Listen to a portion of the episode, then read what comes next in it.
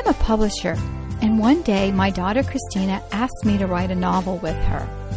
Well, that day was long ago, and that little girl is now an adult. But our novels live on. The Truth Seekers Mystery Series highlights a homeschool family, the Murphy teens, in an action adventure novel that is sure to entertain as well as teach creation truths. To get your copy, visit our website at truthseekersmysteryseries.com.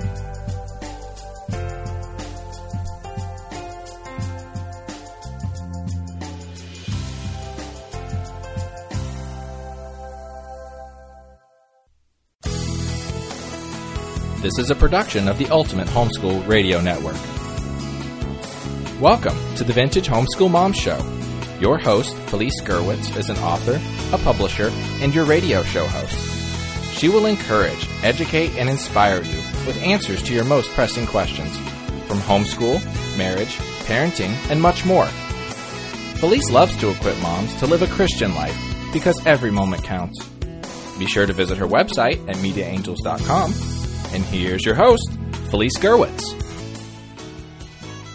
Hey, friends, and welcome. Today we are going to talk about some fun projects. And because it's summer, this podcast is Fun Summer Projects Write a Book. And this is episode 432. And you can find today's show notes at Vintage Homeschool Moms. I really want to thank our sponsors. It is because of sponsorships that we are able to stay on the air. So, really listen to our advertising. And as you know, you get these podcasts for free, and we really appreciate when you give us a star rating on iTunes or whatever podcast app you're listening to, as well as uh, going and taking a look at our sponsors and then letting them know how you found them. So, a shout out again to the sponsors for Vintage Homeschool Moms. Why write? That is our topic today. It's fun and it is a great summer project, but what if you're afraid to write an entire book? Or what if you have so many ideas you don't know where to get started? Well, the first thing we're going to do in this episode, and this is another for kids episode, and parents are always invited, um, we are going to talk about some things that we can do. Did you know that writing is like storytelling? That is something people did a long time ago for entertainment. Now we have television and video and streaming apps, but long ago, the way that people enjoyed themselves was to tell stories of real events or to exaggerate things that happened to make them more exciting. I'm going to give you two examples now, and you tell me which one you like the best. Okay? Are you ready for the first one? I was walking down a path and I got to the end, and I turned right, and I kept going until I got home. All right, you ready for the next one?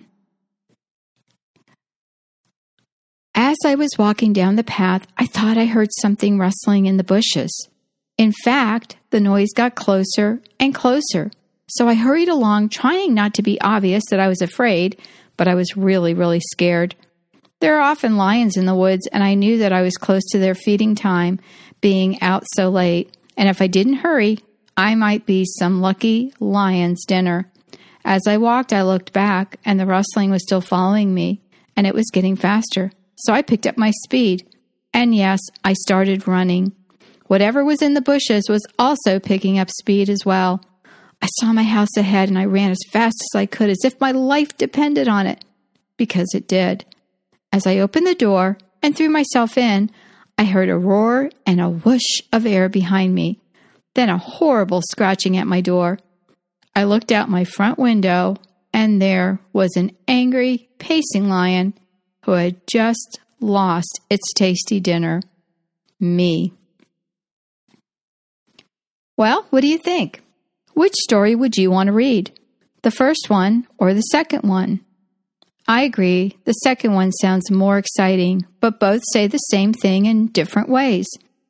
Both of them had someone walking and going home along a path, but one was much more exciting. Fiction is very close in some ways to true events, and you can think of something that has happened to you. you may be able to turn it into a short story that people will enjoy because that's storytelling. It's a way to entertain or bring enjoyment to another person. And let's face it, who doesn't want to make someone else happy? I had the privilege of writing three novels with my daughter. That's called being a co author when two people work together on a project. We wrote different parts of a story and put the parts together. I wrote some scientific facts in the book, and she wrote the fun action adventure mystery part. While we worked on it together, it was a lot of work, but it was a wonderful experience and we had fun. And you can find these books on my website at mediaangels.com, and the series is called the Truth Seekers Mystery Series. How did we come up with this idea? Well, I wanted novels that taught good information, and my daughter wanted to write an action novel with kids that actually did something that wasn't dumb. For example, if there's a noise in the basement, no one's dumb enough to go walk down in the dark while they're alone to check it out. And in many of the books, that's what happened. I have a podcast that talks about an interview with my daughter, and you can find the link in the show notes and you can hear more about our, my interview with her.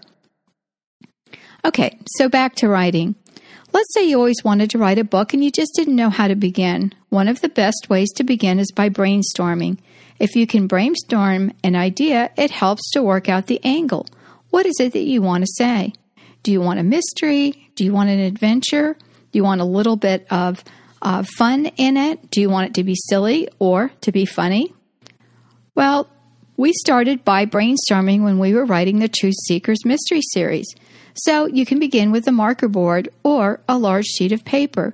You can draw a diagram, start with a circle in the middle and write the word story, or maybe you have the name of a book you want to write. And then draw spokes off of that circle and then start writing more circles or drawing more circles and you can put main characters in one circle and setting or theme or problem that must be solved. Most books have a specific theme, or another word for this is tropes. You can look up the word tropes, which is spelled T R O P E S, and it's pronounced trop. The O is long. Usually, a trop is an overused cliche. This may give you something to start with. For example, many of the mysteries today have to do with time travel or finding a treasure. You know, things that most books and movies are about. You can keep drawing these spokes and circles until you run out of ideas. Another thing that this is called is mind mapping, and you can look that up as well. What if you don't think you can write a story? Well, you can start small. I have these five tips on my website. You can go to vintagehomeschoolmoms.com and look up this episode, which is podcast 432 Writing a Book. All right, here are some tips. One, you can start with a short story. That will get your feet wet and you can see how you enjoy writing. Number two, what is the problem? If there's no problem to overcome, then there is no story. Number three, write one section or even a chapter, and before you do, write a few sentences about what the chapter is about. You can do that in an outline as well. Number four, know your character. What is it about your character that makes him or her lovable? Or maybe not likable? What is going to be different or change in that character? Will the character be stronger or happier by the end of your story? Will the character learn something or be better for the trial that they experience? Have you ever read a book and you can, you can catch mistakes? For example, I read a book one time and the kid's favorite ice cream was chocolate. By the end of the book, the kid's favorite ice cream was vanilla, and they didn't give any reason for that. That was a mistake on the part of the author. Number five, keep the story moving. Add a lion or two. Remember the story I told you about walking home with a lion in the background? I kept you in suspense, not telling you what the rustling in the woods was. Authors or good storytellers do this to keep their readers listening and engaged. You want to know what's going to happen next, or if you don't, and you don't really care, you put the book down. So these are five things that can get you started. For more practice, one thing you can do is retell a favorite story. You can change something in the story. Have you ever read a story and thought, wow, that was a really dumb ending? Or, this person should have done this or this? Well, you can do that. You can write a story that is based upon a book you like and just change it around. For example, if the character is a boy, you can make it a girl. If it's set in the mountain town, you can make it a beach town. If they're finding buried treasure, you can change it to a valuable artifact. Or maybe something that washed up on the seashore after a storm. In this way, you can write some of the things you like, and you can even change the characters' names and make it your own story. This is one way to start writing, and it's good practice. Storytelling is all about the what if question. What would have happened if the lion was faster? What would have happened if the person started running faster at the beginning? What about if the person had a bow and arrow? What about if the kid's best friend or little brother was outside playing when the kid came running home chased by a lion? So, as you can see, there's lots of what ifs, and that makes you have more and more ideas. Another way to jumpstart ideas is to use open ended stories, or what's called story starters. You can start reading a book and then put it down and write the rest of the story yourself. Don't peek. After you're finished, you can read the book and see how yours is better or how you can improve upon your idea. You can do what I did with the first novels I wrote, and that is to write with a partner. It's important if you do that that you at least learn to take criticism. What is criticism? Well, that's when someone tells you what they like or don't like about a story. Because we were going to publish these books and they were going to even be in some bookstores and on online bookstores, we wanted to make sure that these books were really good. So before we went to print and before we hired editors, we gave the books to over 40 families to read. That's a lot of families, and we got lots of feedback from the people. They wrote things they liked and things they didn't like.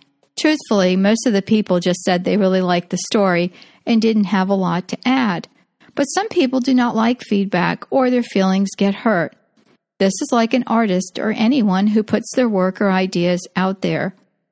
If you like it and your family likes it, that's all that's important.